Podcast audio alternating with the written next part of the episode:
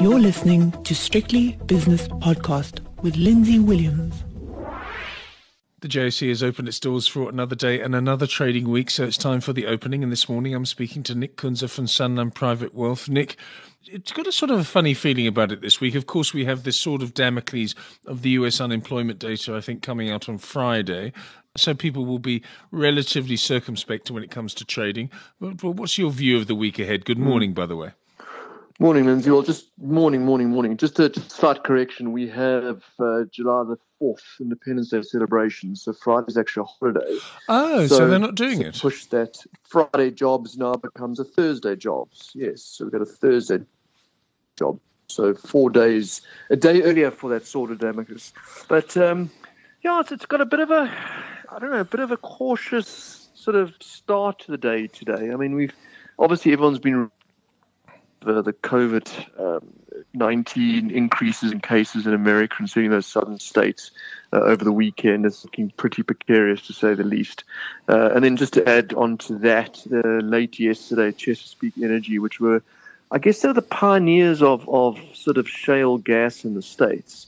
Uh, they certainly did. They were, without a doubt, one of the early uh, guys that started it. They filed for bankruptcy yesterday too.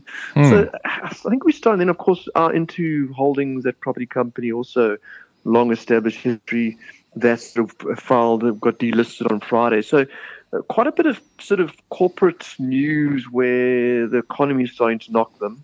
And then, of course, you've got the, the, the global problems too. So there's there's a certainly there's a definite sense of caution about this morning's Monday trade. Yes, indeed. I, I put a tweet out an hour or so ago and, and saying, look, the, the market suddenly started to tick down. And when I say the market, I mean the S and P five hundred futures.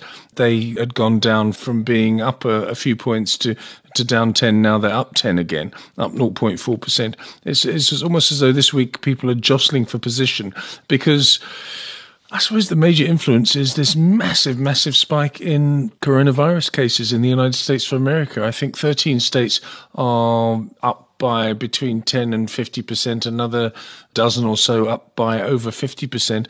And it just shows you the opening up doesn't work. Whether that means that they should lock down again, I don't know. But something's going on there, and it's politically important, I think.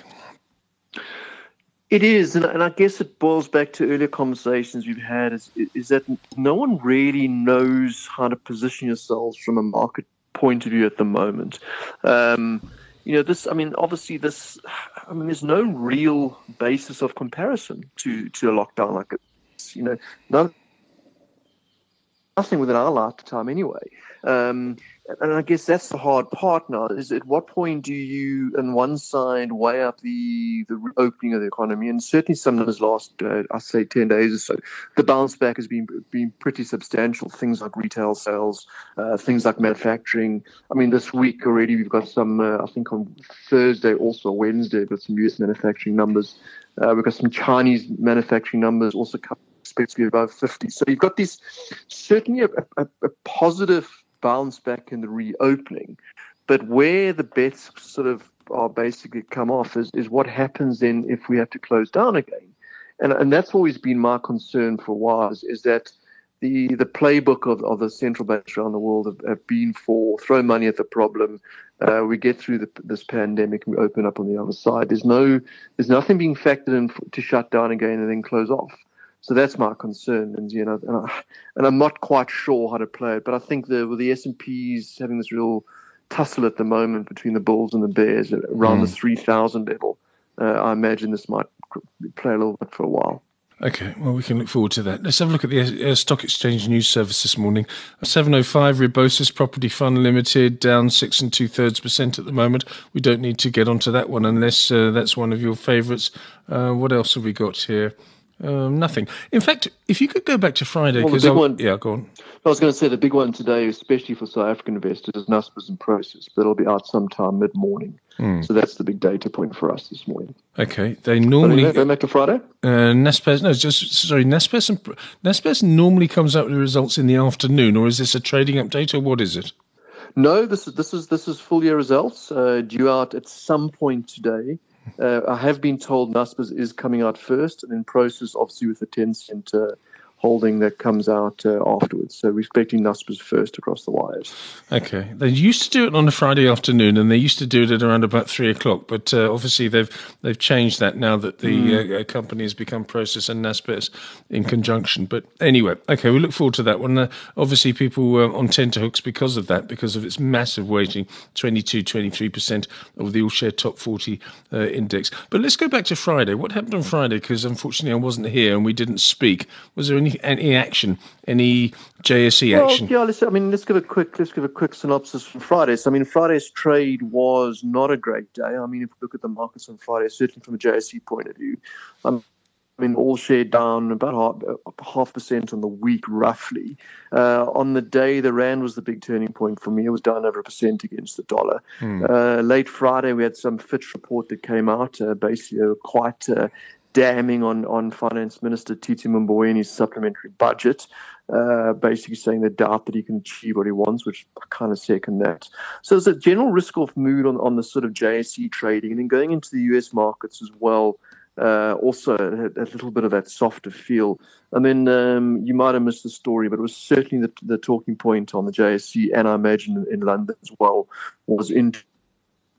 Uh, that particular share, which has been on the bourse for over a decade. I mean, that's got a huge history behind it with uh, with uh, with Donald Gordon and, and the original um, Liberties. Lindsay, you would remember that. Yes, I would. Um, but they fa- but they but they eventually came out and and uh, the mar- they were down seventy-two percent on the day before the bourse came and suspended trade. And of course, that suspension at seventy-three and eventually closed down at twenty-three cents. Bearing in mind.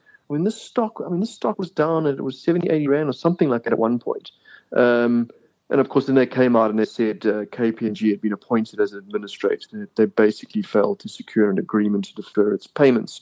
So they've, they've gone bust. In other words, rand, they've gone bust. Well, they've got one hundred billion rand in debt, and the market cap is three hundred fifty mil. I mean, go do the maths. It's it, there's no. Uh, You're not coming out of that. Yeah, I love the so, way I mean, that K P M G a, and all the other people put uh, spins on this thing, the, the chartered accountants and everything. The company no, is bust. No Look, there's going to be some – a company's bust, and there's going to be some burned fingers out there because uh, about twenty percent of Intu shares before it was suspended on Friday is still owned by S A institutions and individuals. Uh, I believe Coronation Fund Manager is the second biggest shareholder. That's after the Peel Group, which has about ten percent of their company. Uh, local company Investec holds about six percent, the Gordon family six. I think I think a lot of fund managers have some exposure to this because it was such a, a good success story back in the day. Mm. So once again, another not not a great story of another failure of a share on the on the J S E, and, and I guess also a reflection of the tough times we were in there. Okay, and so they, no- look, they did hit a perfect storm: Brexit, retail sales, COVID, you name it. Um, They're in a tough position. And inability to adjust to changing retail trends is one changing thing that I will throw one hundred percent throw in right at the end there. Okay, let's have a look at the markets now. Dollar rand, yeah. seventeen twenty-one. British pound against the rand, twenty-one twenty-nine. The euro rand is nineteen thirty-seven. And the euro dollar is one twelve fifty. On Friday in the United States, the Dow Jones was down two point eight percent, but it's bounced back slightly this morning with the futures, uh, but it's a tentative bounce. It's up about a quarter of a percent, or rather the futures are up a quarter of a percent. S and P on Friday was down two point four percent, NASDAQ down two point six percent. It wasn't a very nice session in the last hour or so, I must admit. In the Far East this morning, Tokyo down two point three percent, Shanghai a zero point six percent loser, the Hang Seng down over one percent, and the all-share in Sydney down one point six percent. Gold price, it's still bubbling there. It's still it's doing doing okay. It's established itself a new range. It's down a couple of dollars to seventeen sixty-nine, but platinum is up six to eight fifteen. Where's palladium, please, Nick? Uh, palladium is currently down point, sorry, up zero point two percent, uh, one thousand eight hundred seventy, so bouncing back a little bit. On the oil markets, the West Texas Intermediate crude is one point four percent weaker, or fifty-five cents, down to thirty-seven ninety-one. Brent crude oil is forty dollars and forty-two cents per barrel, down around about one point five percent. What's the diary looking like this week, apart from what we've said, what you've corrected me on, because I forgot it was July the fourth. We've got an unemployment number on Thursday because it's a holiday on Friday. So what else have we got locally in particular? Well, look, in particular, uh, tomorrow for me, there's not a huge amount locally, but tomorrow's a big one for me. That's the South Africa's G D P number. Mm. It is the first quarter, so it is only up until the end of March. Uh, market looking for a drop of four point five percent. That's the consensus view. Uh, I think it's a little bit optimistic. But, uh, you know, th- these days, you know, if, if you're not reporting from a week ago with the changes in COVID, it's, it's a bit obsolete. But no, it's first quarter G D P out of South Africa tomorrow. Um, and then we mentioned the offshore non-farm numbers. Uh, and then Germany unemployment numbers on Wednesday is also quite a, a decent uh, data point as well. Okay. Any corporate news coming out this week? I mean, obviously into the big one on Friday, as you've referenced. Yeah, this, Any, obviously there's, there's today, Naspers and Prosus. Naspers and Prosus today, Barloworld as well this week. Um, there's also, uh, I think memory serves me correctly, Long for Life, uh, Brian Joffrey's new company. Uh, they're also reporting this week, either tomorrow or Wednesday. So there's a couple. There's a couple of local mid caps that are reporting. I haven't mentioned the bond uh, market because I've been sort of shunting that aside. Because uh, since we had our Tuesday trade, I was long of the yield, short of the bond market, and that was around about nine thirty-three. It's now nine fourteen, uh, which is strange because of the movement in the rand. I would have thought it would be more or less back to where I I sold the blasted thing. But anyway, what do you make of the bond market? I think it's just what we've spoken about before. You know, the market's just hunting for this yield. Its real interest rates are attractive in South Africa for now. Um, it's not sticky money, and it, and for now they're buying it relative to to certainly places looking for a bit of a, a, a yield. But um, you know, I'd also also get the sense you've got to put that in mind. There's, there's a much weaker dollar theme playing out. I mean, the dollar index has has been grinding lower for about three weeks now. Uh, and over the weekend, what happens is is they provide the Commitment to Traders report. I'm not sure if any of your listeners are aware of it. I'm sure, Lindsay, you know about it. The C F T C um, Commitments shows, of yeah. Traders report, which is which in the old Correct. days used to be almost like a, a Bible, and you could you could trade no, off was, that it, thing. It was such a big number, one hundred percent.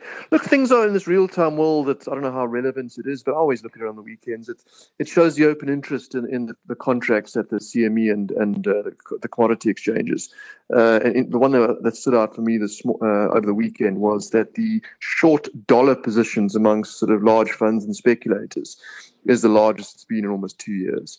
So I think that's quite telling, and that, that ties into the into why we've been watching this gold price, and you've been seeing it grind higher as well.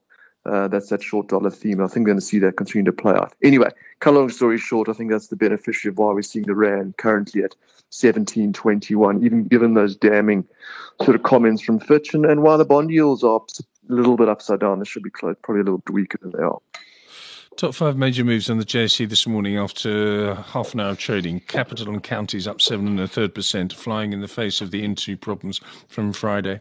Textainer up two point six percent, Sibanye Stillwater up two point five percent, Altron a two point two percent winner, Harmony up nearly two percent. On the downside, Redefined down four point two percent, Sassel a two point eight percent downer, BidCorp down two percent, A B N B E V down nearly two percent, and Oceana down one point six percent. Anything else you're seeing there, Nick?